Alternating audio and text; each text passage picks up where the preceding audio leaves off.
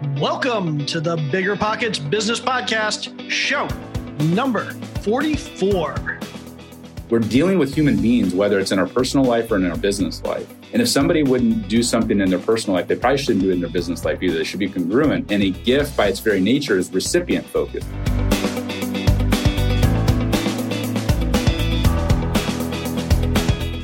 Welcome to a real world MBA from the School of Hard Knocks, where entrepreneurs reveal what it really takes to make it. Whether you're already in business or you're on your way there, this show is for you. This is Bigger Pockets Business.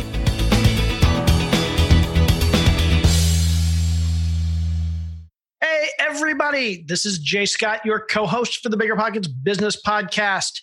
It is a great week, and I'm here once again with my lovely wife and co host, Mrs. Carol Scott. How's it going today, Mrs. Carol Scott? Uh, hi, life is just good. Overall, life is good. I am grateful. I am grateful we live in sunny Florida, especially in February.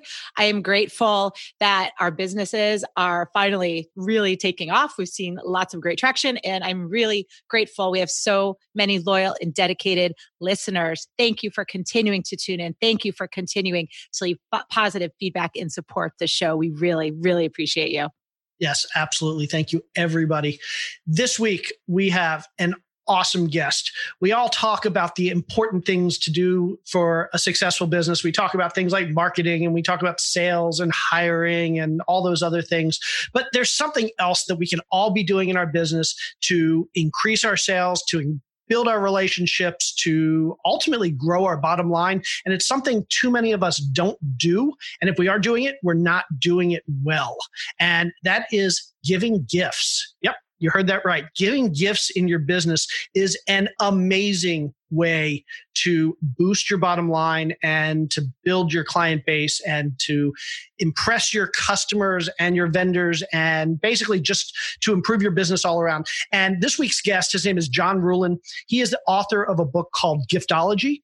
And he is going to spend the next hour talking to us about how we can be good gift givers and how we can use gifts to improve the bottom lines of our business. And more importantly, not only how we can use gifts, but who we should be giving gifts to, what kind of gifts we should be get, giving, what kind of gifts we should be avoiding.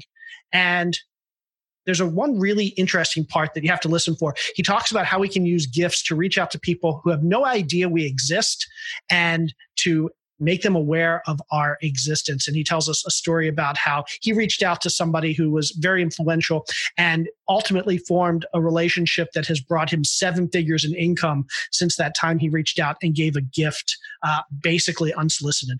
So, anyway, with that in mind, if you want to find out more about this episode, if you want to see links to things that we discuss, check out our show notes at biggerpockets.com slash bizshow44. Again, that's biggerpockets.com slash bizshow44.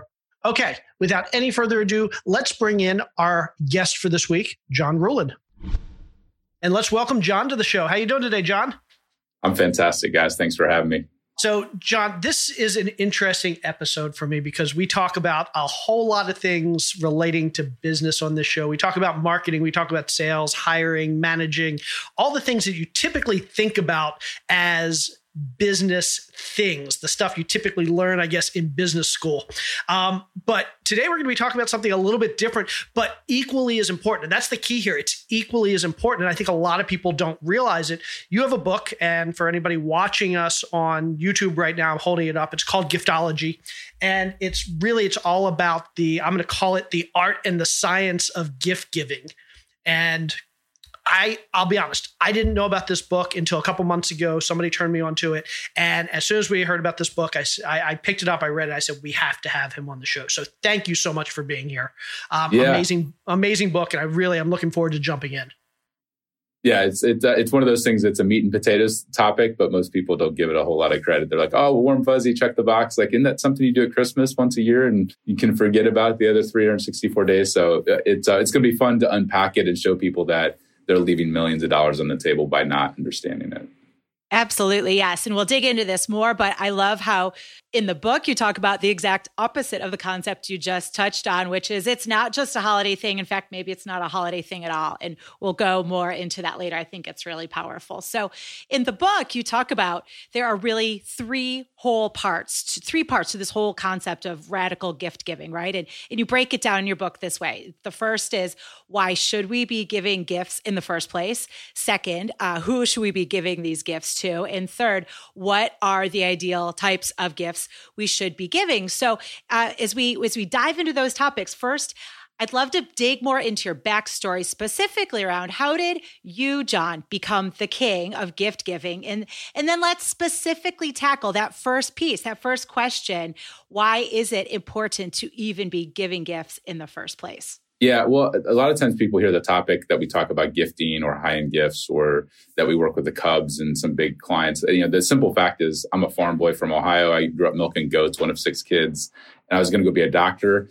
And I'm naturally an introvert. People are shocked when they see me on stage that that I, you know, think I'm extrovert, extroverted. But I, have used, you know, I was in college. I uh, I met a mentor, and he was a radically generous attorney.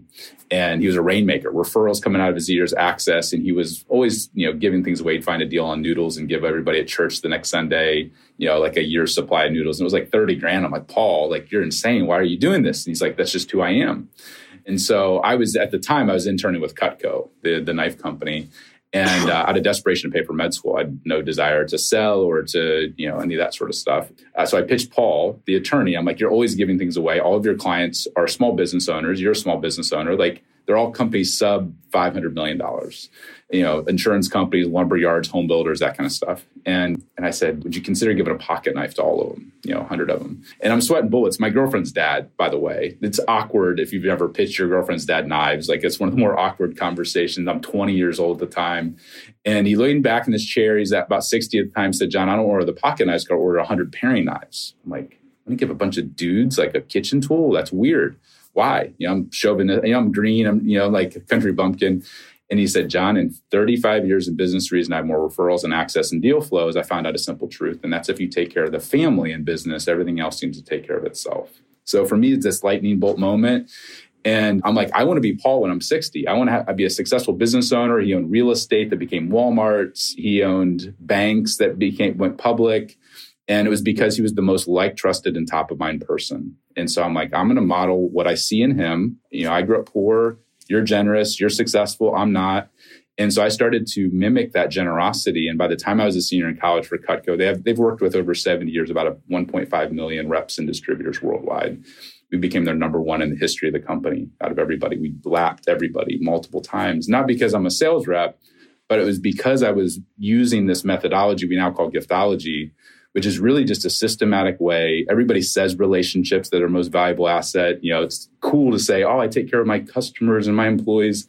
We actually started to show people how if you if you say relationships matter and then you suck at showing gratitude, then there's an incongruency.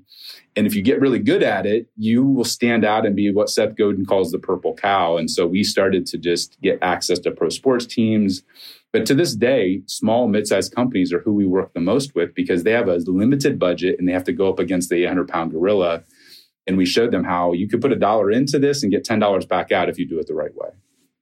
Love that. Absolutely love. It. And I love how you said um, the the the key is to take care of the other person's family. Um, you talk in the book, and we'll probably get into this, but you talk in the book about if you can take care of the other person's kids, if you can make the other person's kids happy. And as a parent, I mean, if somebody can do something to make my kids happy, they're I'm, I'm their fan over. for life. Yep. Yeah, the inner circle. We call it the inner circle. Paul did it naturally, but it's treating the assistant, the team, the receptionist, the spouse, the kids, the pets. Those are the four kind of buckets or categories. And so when somebody hires us to do all their gifting for them, they're like, "Oh, all of our guys like golf and they like bourbon and they like hunting." I'm like, "I don't care what they like." And they're like, what do you mean? Like that's we're going to buy a bunch of golf and bourbon stuff.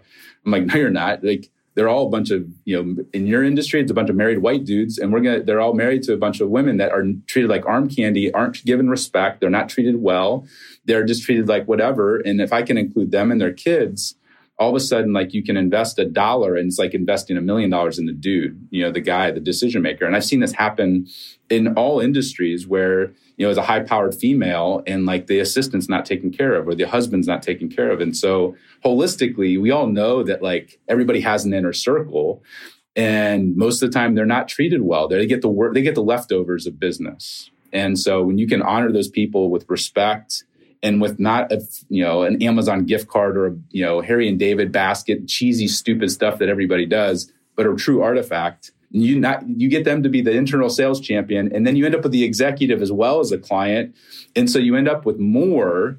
And, and then those people become salespeople. So like the all of our clients and our clients' clients become salespeople for them, and that's where people like miss the opportunity. They're like, well, that client's only worth ten thousand dollars to me per year, and I'm like, well, what if they referred you three clients?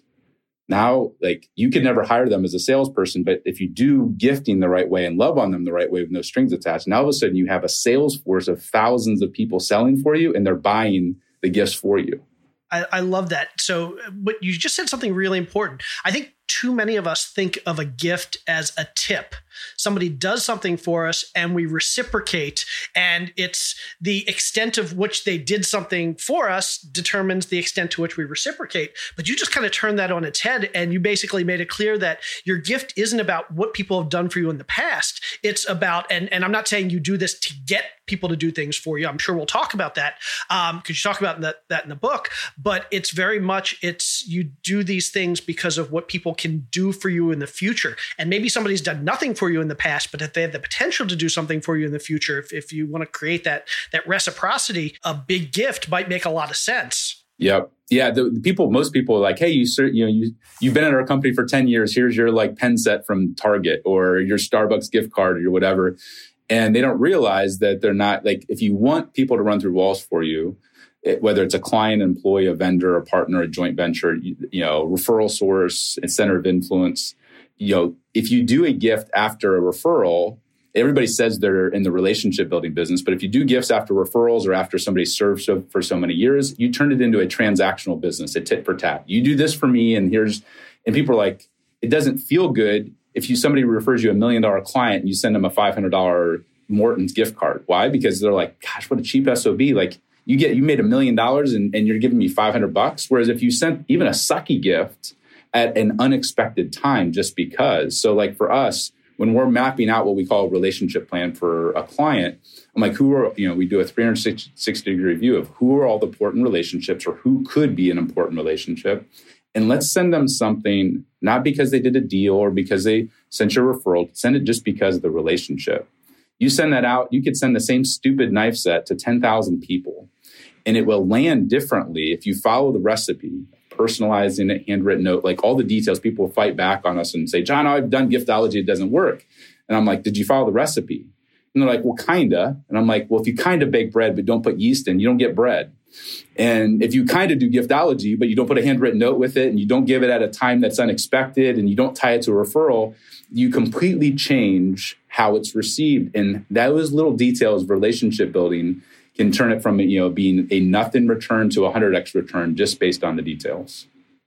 That's really cool. Can we talk more specifically? I have so many questions because I'm so passionate about this topic. But I think one that will resonate so very well with our audience is that one little element within the recipe about the power of a handwritten note and why that's important. And especially because I feel like no matter what the heck your budget is, even if you've got a small budget, right?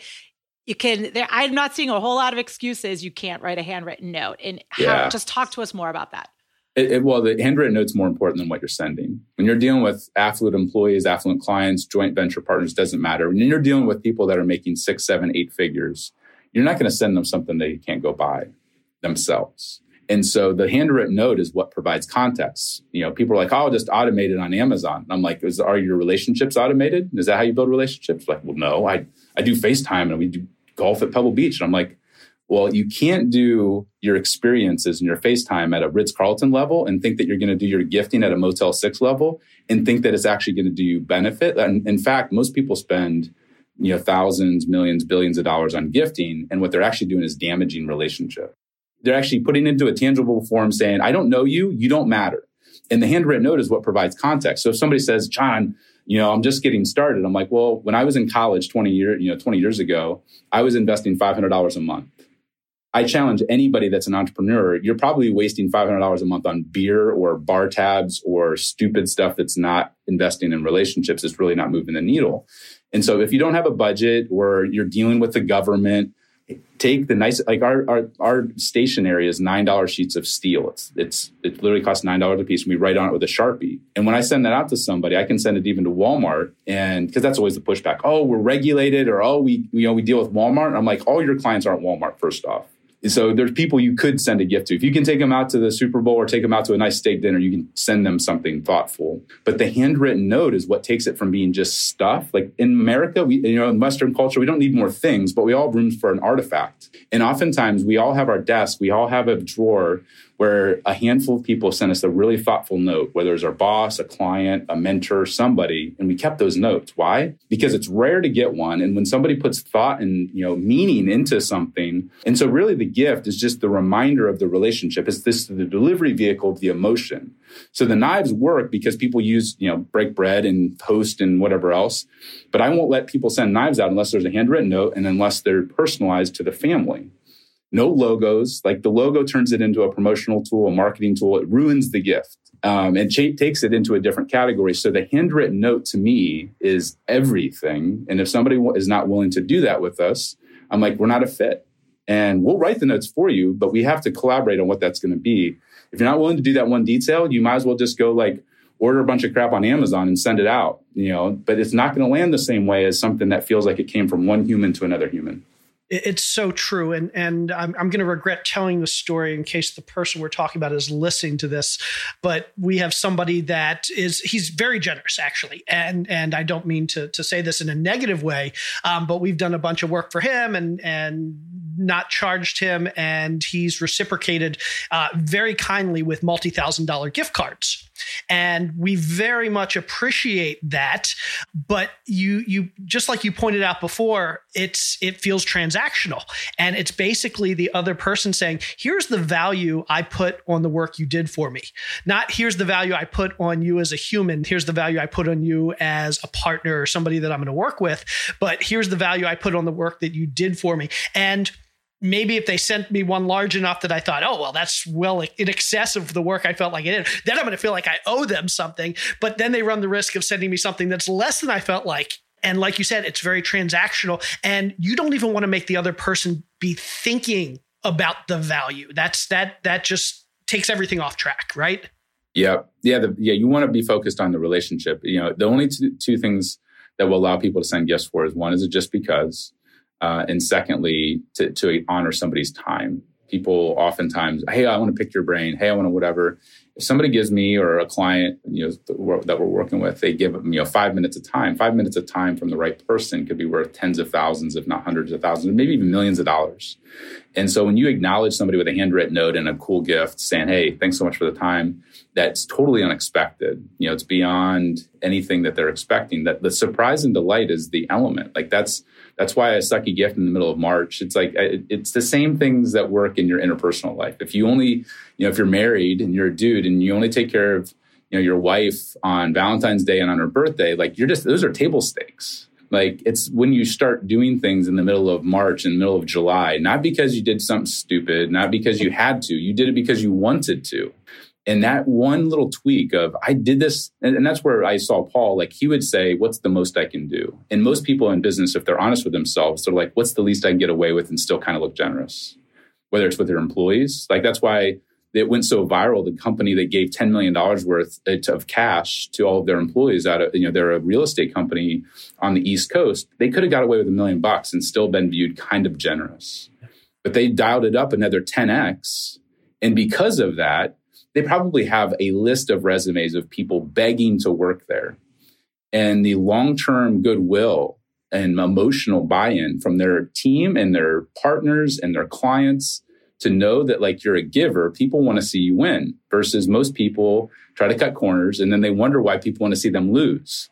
Yep. And it's because based upon the emotion that you drive into people uh, with putting, you know, like you just tell me your priorities. Like, let me look at your calendar and let me look at your checkbook and I'll tell you what your priorities are. People talk a good game on culture and relationship building, but they cut corners on the areas where they're able to really differentiate above all the noise. Like at the end of the day, like you get deal flow and you get opportunities because you're top of mind and you're liked.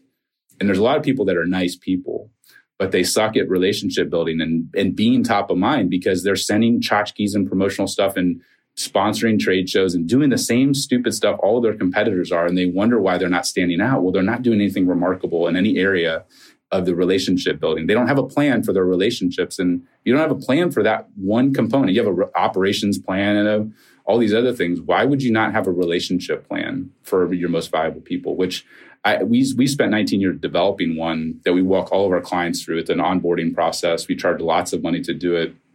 If your if your tribe wants to go download the entire playbook for free and figure out a way to do it on their own, like everything is there. Now, what's funny is people are like, "Why are you giving away your secret sauce?" I'm like, "Well, because it's it's one thing to know it; it's another thing to go execute on it." And a lot of people have heard us speak, read the book, but they're still doing the same stupid stuff and they're like, well, I come kind of doing it. I'm like, no, like either commit to it and make it a priority or don't.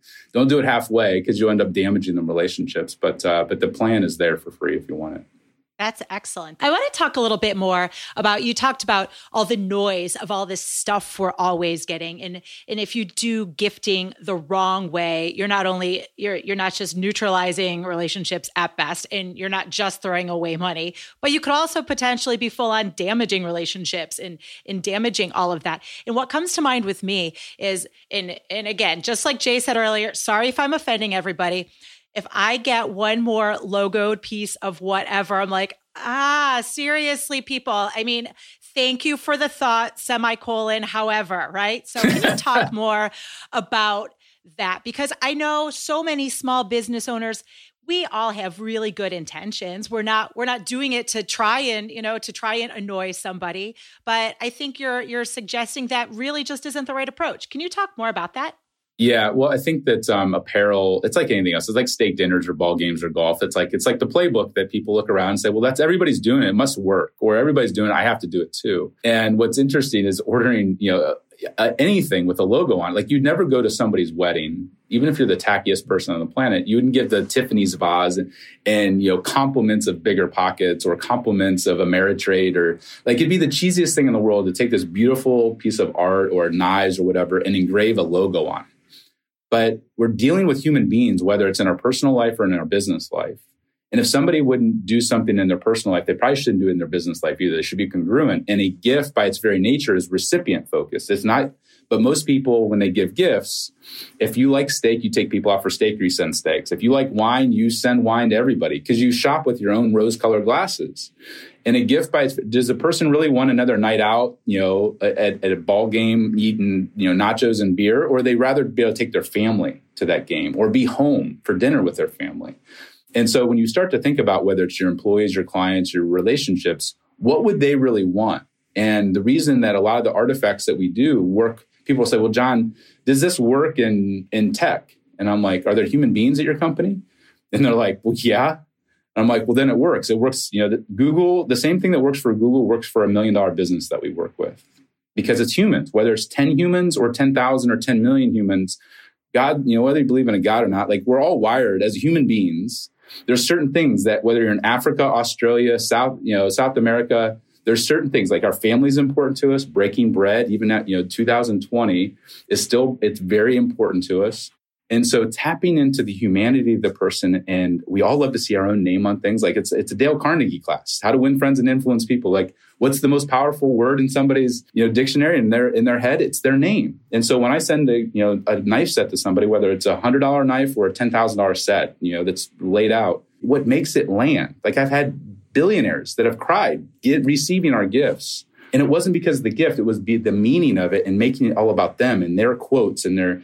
And they were a huge Ronald Reagan fan, and so we put all quotes. We engraved the entire set around their wisdom, so that they could pass that set of knives down to their grandkids someday. That now triggers the legacy and the memories of what was important to them. So it's not about the item, but it's about like people will use the excuse, well, it's the thought that counts, John. I'm like, no, it's a thoughtful thought. Like you would never get away with your spouse saying, "Well, honey, it was the thought that counts." Like, no, it's the thoughtful thought. It's the strategic thought. It's the it's putting your money where your mouth is. So it's not spending the most money, but it is being as strategic as possible. Because at the end of the day, you're basically like, you know, in the Old Testament, kings would give other kings like a thousand or ten thousand head of cattle based upon the value of the relationship. They realized that you're basically putting into tangible form like either you matter or you don't matter. And whether you're the janitor or whether you're the CEO, we all want to matter.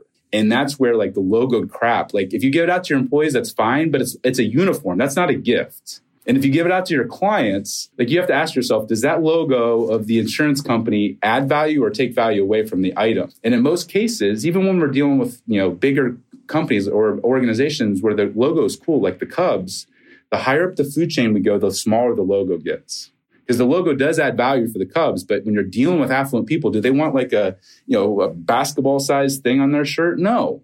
And so I don't do apparel. We don't do gift cards. We don't do food. And it's because it's either not thoughtful or the return on investment and the return on relationship isn't high. When somebody's already received 15 vests from Patagonia, it's no longer a cool gift. I'm sorry. Like you can only wear one vest at a time and you're going to wear the, you know, like we do these crazy thousand dollar mugs. They're called artifact mugs. And people are like, a thousand dollars for a mug. And I'm like, you can only drink out of one. And when you have a mug that tells your whole life story and your core values and your legacy, like that mug becomes one of the most valuable things. You'll grab it. If your house is on fire, you'd probably grab the mug, your pictures, the things that are irreplaceable, not on dollar amount, but on meaning. And so that's where like the swag, like people, oh, John, you're the swag guy. And I'm like, I hate the word swag.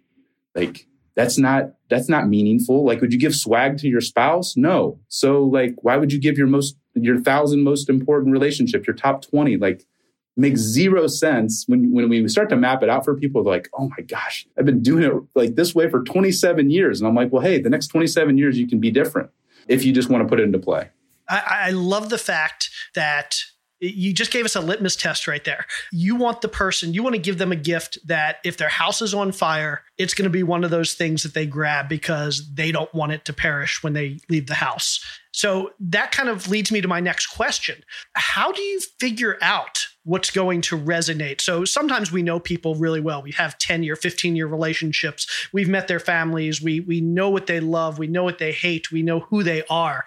But in other cases, they're relatively new relationships and we don't have a ton of information about them, but we still want to give them a gift that's going to resonate with them, that's going to, that they're going to carry out of a burning building. How do we figure out what that gift might be? Yeah, well, there's different level. I call it foundational gifting versus the crazy one off. Like when I met Cameron Herold, I wanted him to be a mentor. And that, that's the story in the book where you know, I I wanted I couldn't afford his twenty thousand dollar a month coaching, and so I said, you know, I got seven thousand dollars worth of Brooks Brothers because it was his favorite store and outfitted his hotel room to look like a Brooks Brothers store when he flew into Cleveland. Okay, wait, wait, wait. Um, can, can, so we've had Cameron Herold on the show. I'm a big fan of Cameron Herold. I want to hear the story. So, so yeah. take us back a little bit. Tell us that story about, yeah, about yeah. Cameron Herold. Yeah, this goes back 14 years ago. I heard him speak at an EO event. I just joined EO, was barely qualified, was just like, you know, I went to the event and was nervous because I was like, I, you know, I heard a guy cut a quarter million dollar check to bring Kiss in privately. I was like, I'm out of my league kind of a place. Uh, but I heard Cameron speak, heard he was coming to Cleveland and was like, I want this guy. Like he'd grown 1 800 got junk from 2 million to 127 million uh, as the COO. Like he'd grown multiple companies over 100 million. I'm like, I want him in my corner. I want him to refer me business. I want him to be friends, buddies, bros. Like, and we all have those people in our life that we admire that we want to be in our corner. They could be influencers, could be podcast hosts, could be CEOs of companies in our communities it, Eh, you know it's different for everybody but we all have people that are pillars or would be pillars in our business and that we want in our corner and that was what cameron represented for me.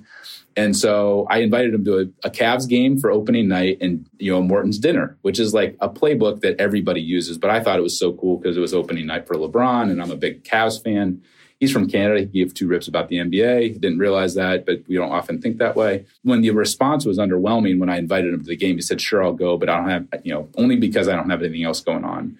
I was like, I got to hit him in a different way. And then when I found out he loved Brooks Brothers, um, I ended up, you know, behind the scenes with his assistant, getting a shirt size, and I bought one of everything in the new fall collection: all the jackets, pants, suits, belts, shoes, everything. And then went to the Ritz where he was staying and, and outfitted his whole room to look like a Brooks Brothers store. Now, my business partner like literally thought I was insane and said, if it doesn't work, I think this is going to blow up in our face. Like it comes out of your personal draw. So I was putting $7,000 not of my company, but of my personal money on the line. And when Cameron came in, you could tell like he just wanted to go take a you know a bath or a shower and go to bed. Like he didn't want to go to the dinner and the ball game. Like it'd been a, tra- a rough travel day. And he came down like 25 minutes later, and he, his eyes were like the size of silver dollars. He said, "John, whatever you want to talk about for as long as you want to talk about it." Like I thought when I flew to Dubai and like you know the you know four seasons remembered my name and had a bottle of water waiting for me when i went out for a run i thought that was like amazing customer experience he's like like nobody's ever treated me this way now what's interesting is I continued to send him gifts for the next 10 years, once a quarter. Like I would send him, you know, I built him a whole knife set, $10,000. I built him leather goods. I sent wine tools that are like 600 bucks with his autograph carved into it, like crazy stuff. And people are like, man, that's like, what is it? You, would you invest like 20 grand? I'm like, probably. Like, that's a lot of money for one person. I'm like, well, the reason I can go speak and get like $60,000 to speak on stage now is when I was begging to speak for free, Cameron started landing me my first five, ten, fifteen thousand dollar speaking gigs because he would be double booked and he'd say, "Oh, you need to book John Ruhlin," and they'd be like, "Who the heck is John Ruhlin? Does he have a book? No, just trust me." And he would go advocate. All of his hundreds of clients have all received gifts from us. You know, all his podcast all received gifts from us. He's it's literally a 50x return on investment. That 20 grand's turned into seven figures. And so people push back and like, oh, that's stupid, or I could never afford that. And I'm like, well, if you look at your entire business, I don't care what size company, a lot of the companies that we work with are EO and YPO and Vistage companies, and they're sub $20 million companies. They might be 2 million, 3 million, 5 million. And we all have these budgets that we're using and we're not reinvesting back into our relationship. And so Cameron's a perfect example of somebody I invested into for the long haul, and it's paid me back an enormous amount. It really has paid you back exponentially. And I think that is such an absolutely wonderful example. It's so quantifiable, and you just took massive action. You were willing to put your own money on the line, and it brought you such an amazing return. I would suspect much bigger than you ever anticipated Way. in the very first place, right? I would like to break this down a little bit more. There's one step there that, again, I always like to think about our audience. A lot of people are small business owners. A lot of people might say, well, I don't necessarily have that type of budget or i don't i don't know how i would even go about figuring out the right gift to give a cameron herold well you tell us because again i also like to lie it out saying you know what there are no excuses guys it's just there you just have to think through the process of how to do it and get resourceful and so on could you lend some insight for how for example you found out that Cameron Herold like Brooks Brothers, right? So that we can yeah. relate that to other people that are listening to the show. Well, the the cool thing is, is that over the last 15 years since I did that for Cameron, like people drop hints on social media like crazy of what they're passionate about. Now, what's interesting is that most of the gifting I do is not Cameron Herold esque. It's not seven thousand dollars. I'll send the same knife set to a thousand people for a client, and they're like, "Well, like, what if they don't like the knives?" And I'm like, "Well, last time I checked, most people are married, most people eat, most people break bread, most people have a kitchen, most people are into food, you know, foodies, they're entertaining, they like quality. They never go spend $500 on a knife set. So I can take the same tool, the same delivery vehicle, and it's not really about the knife set, it's about the fact that it included their spouse. Because if somebody's into bourbon, that's where people mess up. They're like, oh, this person's really into bourbon. And so they send them like a bottle of like Bulleit, you know, or a Buffalo Trace. Now, meanwhile, they're drinking Pappy. So they think they're doing something good. But what they're really doing is showing their immaturity in that category. And they're so like coming at it from a different angle. If you're not willing to go all in and make it a 12, then coming at it and, and taking care of somebody in a way that would be like a great instance is people will give watches and they'll give out like this beautiful, like, you know, $500 Seiko watch to everybody. And they're like, oh, they're so proud. Now, meanwhile, all of their clients have Rolexes or Breitlings or Pateks. And so they spent $500 to look silly. Whereas if they spent $90 on the nicest luggage tag on the planet, because most people travel, most people will never go spend $90 on a handmade brass, beautiful luggage tag. So I can spend 80% less and give and take a category where most people go really cheap and take it up not one or 2% higher. I can take it up 10,000% higher. And that's why the $9 letterhead works. Like anybody can afford $9 letterhead. I don't care who you are. College kids have reached out saying, I want to do the letterhead. But it's just a matter of priorities. And when you take a category where most people go really cheap and you don't go one or 2% higher, you take it way up. It's the purple cow concept. And you take an area where everybody's having a pissing match, like trade shows and marketing and Facebook ads and all these other things. There's nothing wrong with them. But the reason we're able to get, in some cases, a 20, 30, 40x return is because everybody thinks a gift should cost 20 bucks. And so they're like, what can I get for $20? like, you should just write a really nice note on $9 letterhead and save yourself the 11 bucks. But if you do have a more sophisticated business where you have a real marketing budget, and it might real marketing budget might be 100 grand a year for biz dev and whatever else. If you took that 100 grand and redirected it towards areas where everybody's doing the Seiko watches thinking they're cool, but everybody's regifting them, and you started buying $90 luggage tags, you actually would spend less than your competitor and have 10 times the impact because you're looking at it from a different lens. And that's what we're encouraging people to do in all areas of their business is saying, if you're having a pissing match with your competitors and it's just noise, redirect a percentage of that over here into this blue ocean. And gifting is one of those because people like take it for granted. They check the box. They, they suck at it. They think they're at a seven and they're really at a negative three. And if you do that and even just got to a three, you would be so far and ahead above everybody else. So it's not spending the most money. I love working. I, I just recorded a video for our new website around uh, what I really feel like we're like who we're for is we're we, I love working with David's versus Goliath. I love working with the little shepherd boy that all he has is a slingshot and a, a couple smooth stones, and he's going up against Goliath, this 10 foot tall Philistine giant. And because he's bold and courageous, he's willing to freaking nail the Goliath right between the eyes and he like takes down the giant and becomes the king. I think uh, we all resonate with the underdog. We all resonate with the David and Goliath story, whether you're a person of faith or not, because we all, in most cases, we are David going up against a publicly traded company or some bigger competitor that has a bigger budget. So it's not spend, you're never going to outspend the publicly traded company, but you can be more out thoughtful them. You can outthink them. You can be more creative. You can be more bold with a smaller group of people. So instead of treating 10,000 people at this mediocre vanilla way, take your 10 people and go all in on those 10 people and get them to be lifers with you that's the really the core message. Isn't a gifting message. Nobody cares about gifts but we all care about the outcomes and the results of real relationships and the return on relationship. And so that's the core. People give us excuses all the time. And i'm like guys i bootstrapped this business. I don't have any outside investors. Like I, it's me and my business partner. Like but we play with the big boys the big billion dollar companies even though we're a small business because we're willing to really be different in how we treat people before we move on to the next part of our show, let's hear from one of our show sponsors. How would you feel if you could save an extra $1,500 this year without lifting a finger? Saving money doesn't come naturally to most people. In fact, for a lot of my life, I was absolutely terrible at it. Luckily, there's a tool designed to help all of us out. It's an app called Empower, and it's transforming spenders into savers. Empower, that's E M P O W E R, is an awesome mobile app that allows you to automate your saving and improve your money management. You simply tell the app your weekly savings target. Each day, Empower studies your income and spending and automatically knows when to move the right amount of money right into your savings account, where you're less likely to burn through it. Plus, you get access to Empower's human coaches who can give you personalized recommendations as well. No more Googling all of your finance questions. If you want to save an extra $1,500 or more this year, you've got to check out the Empower app. Download Empower, that's E M P O W E R, in the App Store or the Google Play Store. I downloaded it, and more than 650,000 other people have as well. For listeners of this show, get $5 when you use offer code BPB, like Bigger Pockets Business, and reach your savings goal. Visit empower.me slash BPB for more details. That's empower.me slash BPB. So let's go back to, and I don't necessarily want to use the Cameron Herold example, but that kind of gift. So there, let's say uh, somebody that's listening right now, there's somebody that they want to get in front of, an influencer, um, a potential client, a potential mentor, somebody that they're willing to do the effort, to do the work, and to spend the money to get in front of that person.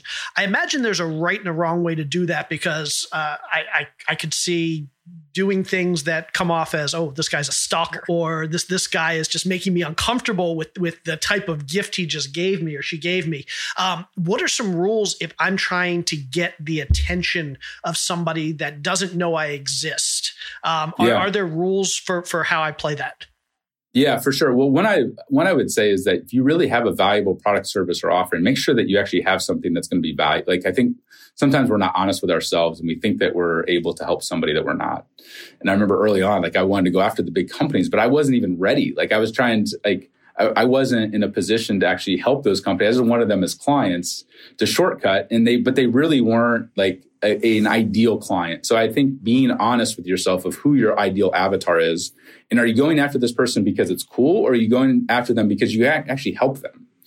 And I think there's a big difference there. I, I, would say, as far as being a stalker, like there's no question that if you're going to play in the blue ocean and do things that are different, that are bold, there's risk involved.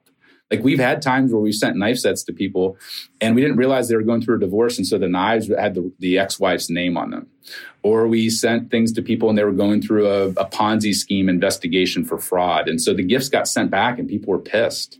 So there is risk. It's not like I've had gifts that were bigger than Cameron Herold where we sent it to somebody for myself personally and it didn't land. It just didn't work. Now, I only need, you know, 80% of them to land. The 20% that don't, I, I'm not worried about. But I think a lot of times people don't have the right mindset going into it and realizing like, you know, you have to be willing to commit to this for the long haul. Most people like it's like flavor of the month, like, oh, let's try giftology this month. And if it doesn't work the first two or three times, they're like, well, yeah, that doesn't work for me. And it's like, no, it, it works. It's just a matter of like, you know, if you only ran one one little ad on Facebook, like maybe you hit it, maybe you don't. But there's a there's a tweaking, there's a it, it's a it's an art and a science, and there's time like you have to give time the opportunity.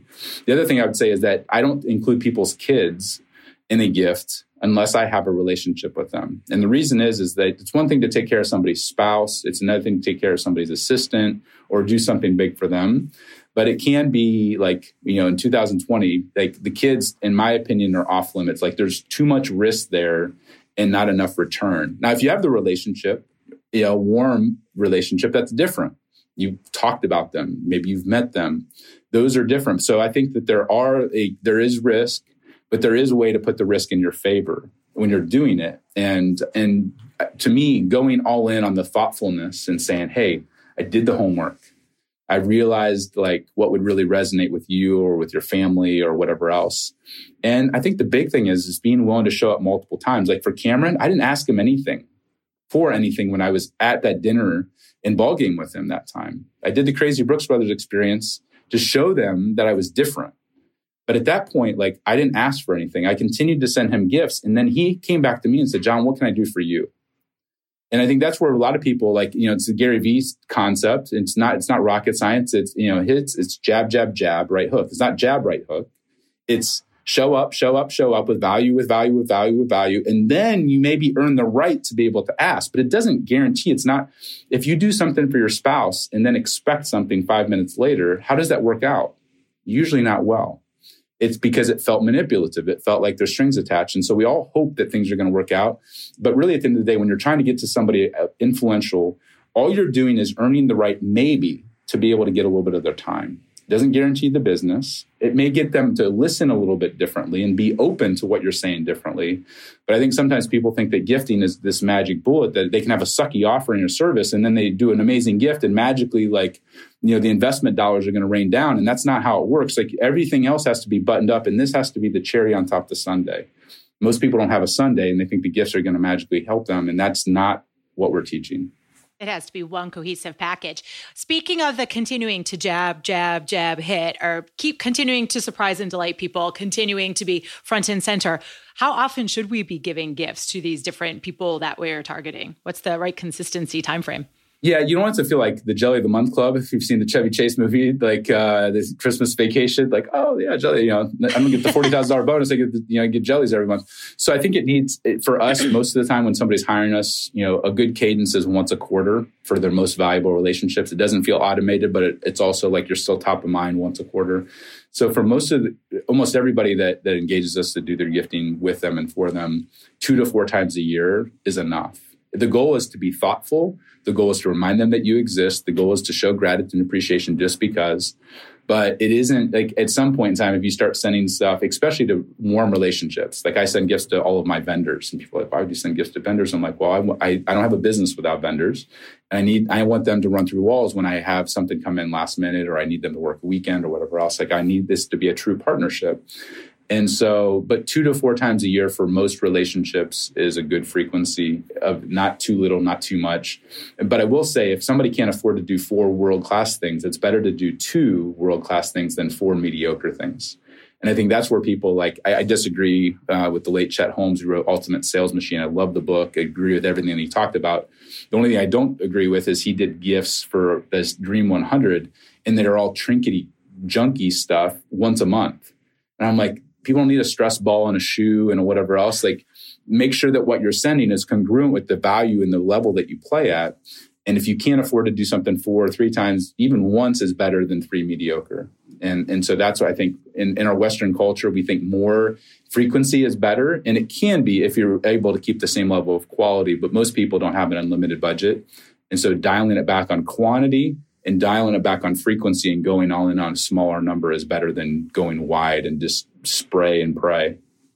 It, sounds like most of the gifts that you give and recommend giving are physical gifts that are lasting, that will stick with the recipient for a long time. Is there a time and a place for experiences? Is there a time and a place to to be giving um, something that's that's an experience versus a lasting gift? And what is that time and place? Yeah, I think that um, we focus on tangible because of the, the, lasting element to it. But I think that uh, no matter you know, people are like, what's is better? And I'm like, the best is when you do a world class, once in a lifetime experience, whether that's Pebble Beach or flying to Israel or some crazy, you know, like I hired the, the number one wine guy in the world, Eddie Osterland, on a regular basis to come and create this food and wine experience that nobody could ever buy because it's like him walking you through how to use food and wine as a he has a book called Power Entertaining, basically how to use food and wine as a competitive advantage. So if you can combine a once in a lifetime experience with an artifact, now you have the memory, the emotion that's tied to the trip, the experience, the whatever that they could not buy. It needs to be something that's not like, you know, like it's unique, it's different. It's not the typical Morton's dinner. It's not the typical ball game in normal seats. And so if you can combine the experience with an artifact, either pre, during, or post, ideally pre and post, now every time they use the item, whether it's the knives, the leather goods, the whatever, they're, they, it takes them back to that memory and that experience. So it's not one or the other it's both and. But it's taking instead of doing the same stupid stuff for a lot of people it's going narrowing it down and saying let's go make this world class on both sides. Most people will do their dinners at kind of a ritz-carlton level and then they do their gifting like i said at a motel 6 and they wonder why it doesn't work. Like oh we uh, got to give a we got to give something you know at the conference the trade show the summit and so they end up passing out the jackets and the you know the paraphernalia and the gift cards and the journals from china with logos the size of softballs like that doesn't work. And so it's both and but being just as thoughtful with the details of the experience as you are with the tangible and being just as thoughtful with a handwritten note. Like it's kind of like the five love languages. If you've ever read the book the five love languages i just talked to gary chapman who's a friend and mentor of mine. He wrote the book. Sold like 22 million copies it's realizing that words of affirmation or a handwritten note with the gift and the experience it's just really being thoughtful with how you're doing things with your relationships. And if you do that with the experience it'll blow people's minds. If you combine it with the artifact they'll still be talking about it 10 years later because the memory will be very top of mind. Excellent. Okay I have one more question before we jump into our four more segment of the show. Um, and this is because we deal with a lot personally, Carol and I, we deal with a lot of companies. So a lot of what we do is real estate. So we deal with real estate companies, we deal with brokerages, we deal with with companies that have lots of people, and oftentimes there's a gatekeeper. it's like, yeah, you want to make the CEO happy, but keeping the secretaries happy as well, and keeping the other people that are kind of kind of be that gatekeeper to the CEO and the people that you're going to interact with probably more often than the CEO. You want to keep them happy as well. How do you decide when to give a gift to the guy or the girl who's going to refer you work versus giving gifts as groups to companies or to to other groups of people where everybody kind of plays a role in in helping you? Yeah. So whether it's to a small company or to a large company, I treat the CEO and the assistant or the event planner at the same. So a lot of times people will do, you know, the uh, the varsity level gift for the CEO, and then it's like a middle school gift for the assistant. And what that basically communicates to the assistant, secretary, receptionist, director of marketing, whatever. Hey, you don't matter as much as this person. And I'm communicating that in tangible, memorable form. You're not as important that's not good. Now you can say, well, I'm not going to, you know, like I don't have the budget. And I'm like, well, if somebody, you know, a client's worth $50,000 in profit to you or $50,000 in revenue, you probably have enough room in your budget to reinvest. And so that's why we try to make it a math equation. What's the value of the relationship, lifetime value? the entire company. And then what let's just say you have a thousand dollars to invest and you have, you know, three people to take care of potentially, then do the same gift for all three people. Receptionist, director of marketing, VP of sales, CEO. We treat them all the same. And the reason is, is because I want to go horizontal and deep in a company. And, and that person, oftentimes who's not the decision maker, influences the decision. And who knows where they're going to be in five years. And oh, by the way, they're treated like garbage most of the time. So a, a gift to them that's at the same level as the CEO is going to have a, a thousand times more impact. And so the reason we're booking some of the largest events on the planet isn't because I, we're good speakers and, but there's 100,000 good speakers.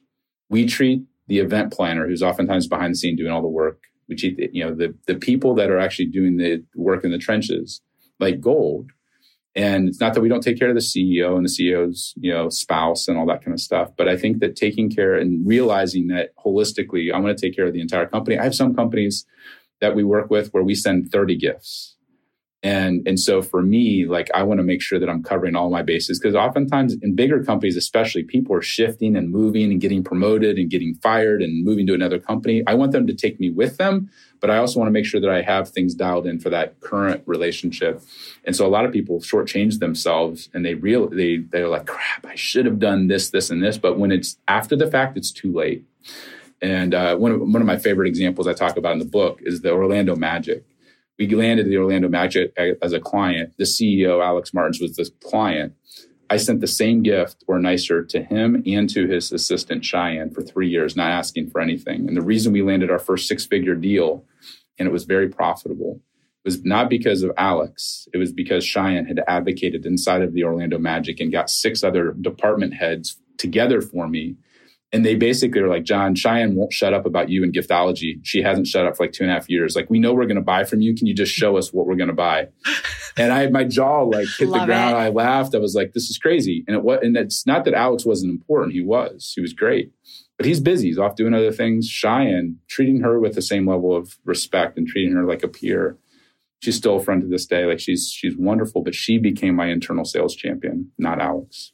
That is so cool. Well, I want to ask one more question here. Well, actually, we have one and then a comment. But what was one of the gifts that Cheyenne got? I just, I love all these examples. I love the examples on like the really expensive levels, on the the nine dollar stationery level, and everything in between. Because again, it just reminds all of our listeners that no matter what type of budget you have, as long as you do it properly with the recipe and the formula that you outline for everybody, that it does make an impact. Do you have any example of something that did resonate so well with her? So, I mean, my personal gifting budget this year is about 600 grand, 500 grand of it's the silly knives. And the reason the knives are is because it's universal. I can take a $10,000 set and break it into $200 increments for, for Alex and for Cheyenne. I built them both like a $1,500 set of knives, but it was built over three years. And then I sent, I found out that Cheyenne's mom um, loved gardening and Cutco makes an amazing gardening set that's like two or 300 bucks. And so I said, Hey, I, I got something I'm going to send you, and I, and it was before her mom or mom or dad's birthday, and we sent it off to her. And she's like, I mean, she was like tears, like this is crazy.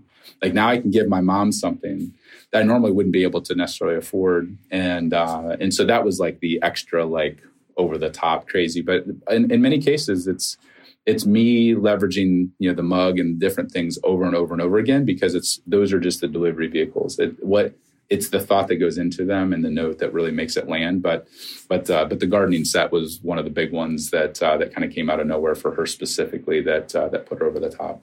It's that's just such an awesome example and taking it to the next level and being just so absolutely over the top thoughtful to something that would really resonate well with her. I just wanted to share before we wrap up and go into the four more, I just wanted to share for our listeners and to you, John, something I think you might find interesting.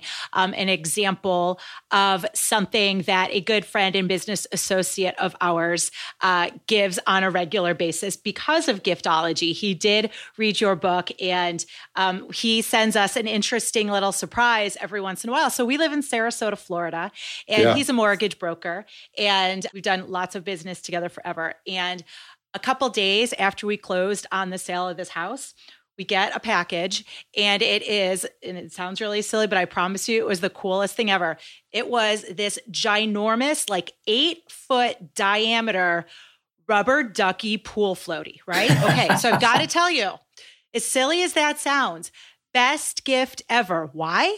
Number one, we just moved to Florida. We've got a pool. Number two, we've got kids and they want to be they think in it's that pool. amazing. It's brilliant. Every once in a while, guess what? We just got a multicolored purple, green, yellow, orange, and blue rainbow rhinoceros pool floaty. So every once in a while, just magically, the most ridiculous, Over the awesome, top. phenomenal, over the top floaty shows up and the kids are so excited and they're so excited to show it to their friends and talk about i mean these things cost maybe 50 bucks but the impact that comes with them over and over and over it's just it's brilliant on so many Beautiful. levels so i just Oh, wanted to that's so share that cool. example Thank So you, I Alan. appreciate that yeah thank you alan you're amazing amazing That's perfect. Awesome. That's I mean that, that's spot on. Yep. Love it. Excellent. Okay. So I could ask questions for the next two hours, but I know your time is valuable. And so I want to jump into the part of the show that we call Four More. And that's where we ask you the same four questions that we ask all of our guests. And then at the end, we're going to jump into the more part where we give you an opportunity to tell us more about you, where we can connect with you, where we can find out more about your book and anything else that you have going on. So I think I will take the first question. You talked about your Cutco job, but that may not have been your first job or your worst job. Can you tell us what was your either your first job ever or the absolute worst job ever, and what did you take from it? Uh, probably the worst job was uh, was I did stocking shelves for a couple uh, couple months in high school for Marc's, the uh, discount department store, and that was uh, that was not my favorite. Probably tied with that would be um, uh, waxing floors uh, at on the night shift for uh, for a little cleaning company before I went into college as well. So those those two were uh, not not very entrepreneurial and uh, made me understand and appreciate going out and figuring out a different way to not work for hours, you know, for hourly versus uh, controlling my income. That's perfect. So that leads me beautifully into my second question, which is if you had to pinpoint one moment, one little moment where you're like, I definitely have this entrepreneurial itch, what was that defining moment? I, I think um, I think it happened with Paul. I think I talked about it. Like when I when I I, I thought Cutco was going to last maybe you know a month if I was lucky. Like I just was like, my family can't afford these knives. Like this is crazy. But when Paul believed in the concept and I and had that light bulb moment that like I could sell this as a like a business tool, not knives. I could sell this to companies and help them. And and that was like the holy crap. And that spurred me into thinking about relationships differently and opened the, my eyes to things and got me to switch my major from pre-med to to marketing and and but that moment when I was like this guy who I respect and admire believes in what I'm doing and believes in it enough to to invest significantly and started giving me the knives to pass out to his business friends and like he his belief in me opened my eyes to like there's something here. Awesome. Okay, I'm going to switch up question number three because here's a question that I've been wanting to ask the whole episode and hadn't gotten to. So I'm going to make this my question number three. What's the best gift you've ever given? The one you're most proud of? Doesn't have to be the one you spent the most money on, but what's the one that that you thought, wow, that gift was perfect. I nailed it. And what's the best gift gift you've been given by somebody else? Gosh, man, I could talk about this for a couple of hours. Um, the the best gift that I've ever given one one of the ones I was most um, the guy one of the guys who's believed in me the most is a guy right hand guy with Cutco believed in the idea when they thought I was like stealing credit cards to sell these orders because they didn't believe the size of the orders. But he believed in me for early on. He's the best man at my wedding, and uh, I knew he loved going to spas and whatever else. And so I sent him a sauna, and um, and it like literally brought tears to his eyes and was like, "Dude, you'll never like this is insane."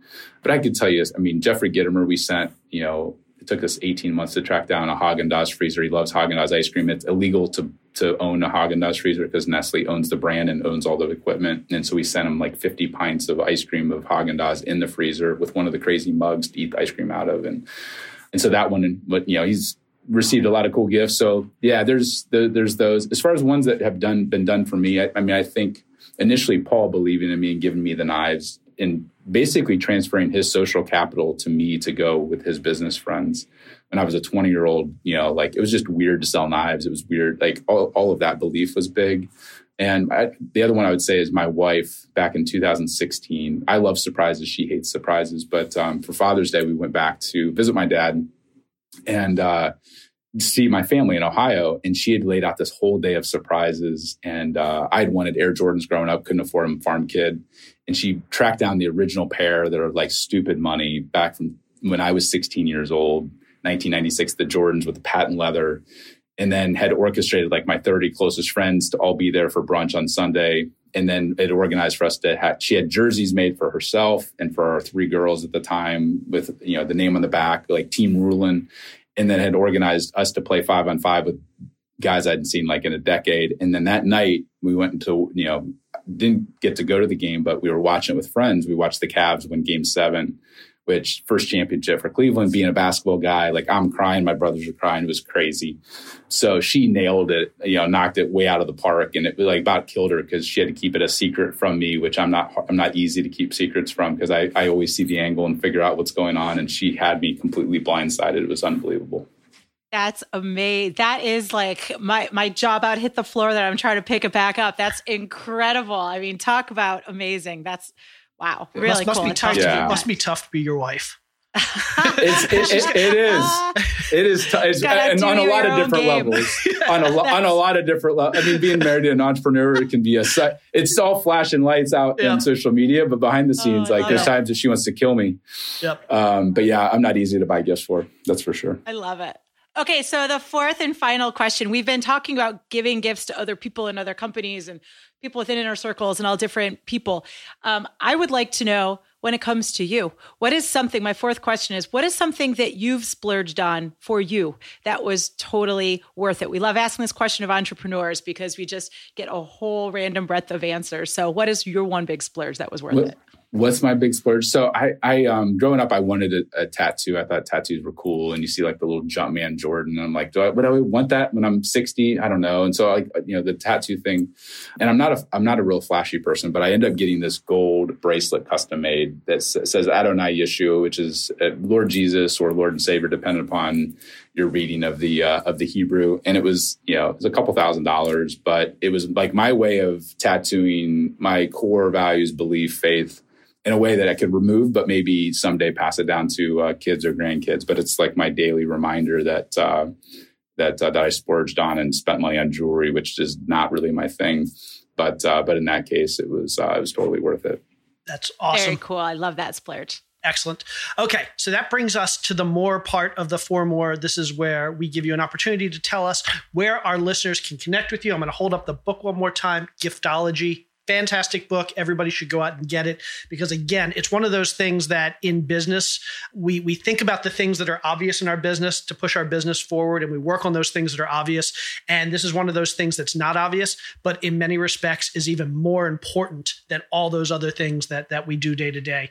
So tell us where can they get the book uh, where can they connect with you what else do you have going on anything else you want to tell us yeah, I, I, would say, I mean, the take the free gift. I mean, I, I, you know, the being a giftologist, I'm all about free first. And then once there's value, I think the giftologyplan.com is a great place to start. I do think if you want to pick up the book, it's, you know, it's 20 years worth of blood, sweat, and tears that we put into our entire, you know, playbook. Uh, it's a 90 minute read, so they can get it anywhere they want on Amazon. And then at that point, you know, for speaking or consulting or the gifting agency is is uh, is pretty simple. It's giftologygroup.com if somebody wants to reach out directly to us. But uh, but start, you know, it's one of those things where I, I want people to to start converting their heart set and mindset and realizing this isn't like a three month commitment. Like we won't take on clients that aren't thinking about this in at least a three year increment. Um, if this is just going to be like, hey, we're going to try this for three months and move on to the next thing, like you're going to look really silly because you're going to go from being radically generous to Ebenezer Scrooge, and that's going to do more damage uh, for your relationships and your business. Like this needs to be like I'm playing. Everybody says they're playing the long game, but if you really are about like, hey, I'm measuring my business in decades, not days, then you know this is a good methodology and tool tool set to engage with. Awesome. John, this was fantastic. Thank you so much for being here. Uh, congrats on everything, and uh, look forward to chatting with you soon. Thank, thank you again. Thank, thank you, thank guys. You, John. This is a blast. Thank you so much. Thank you. Thanks. See you soon.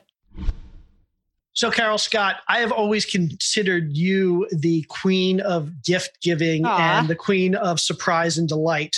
So, I know you probably enjoyed this episode very much. I know I did. What are your thoughts? I loved it so much. And I especially loved how John takes gift giving to a whole new level, right? It's one thing to give really great personal gifts. And I think it's another whole deal to do it on a company and business and corporate wide level. It's really powerful. It builds all that loyalty. And, and I really enjoyed how he, how he broke it down that we're really just kind of as business owners, we're throwing money away and even hurting relationships if we don't do it the right way. We're sending the message that it doesn't matter. So I loved how he was able to stress the importance of doing it in the right way. So I just loved everything about that episode.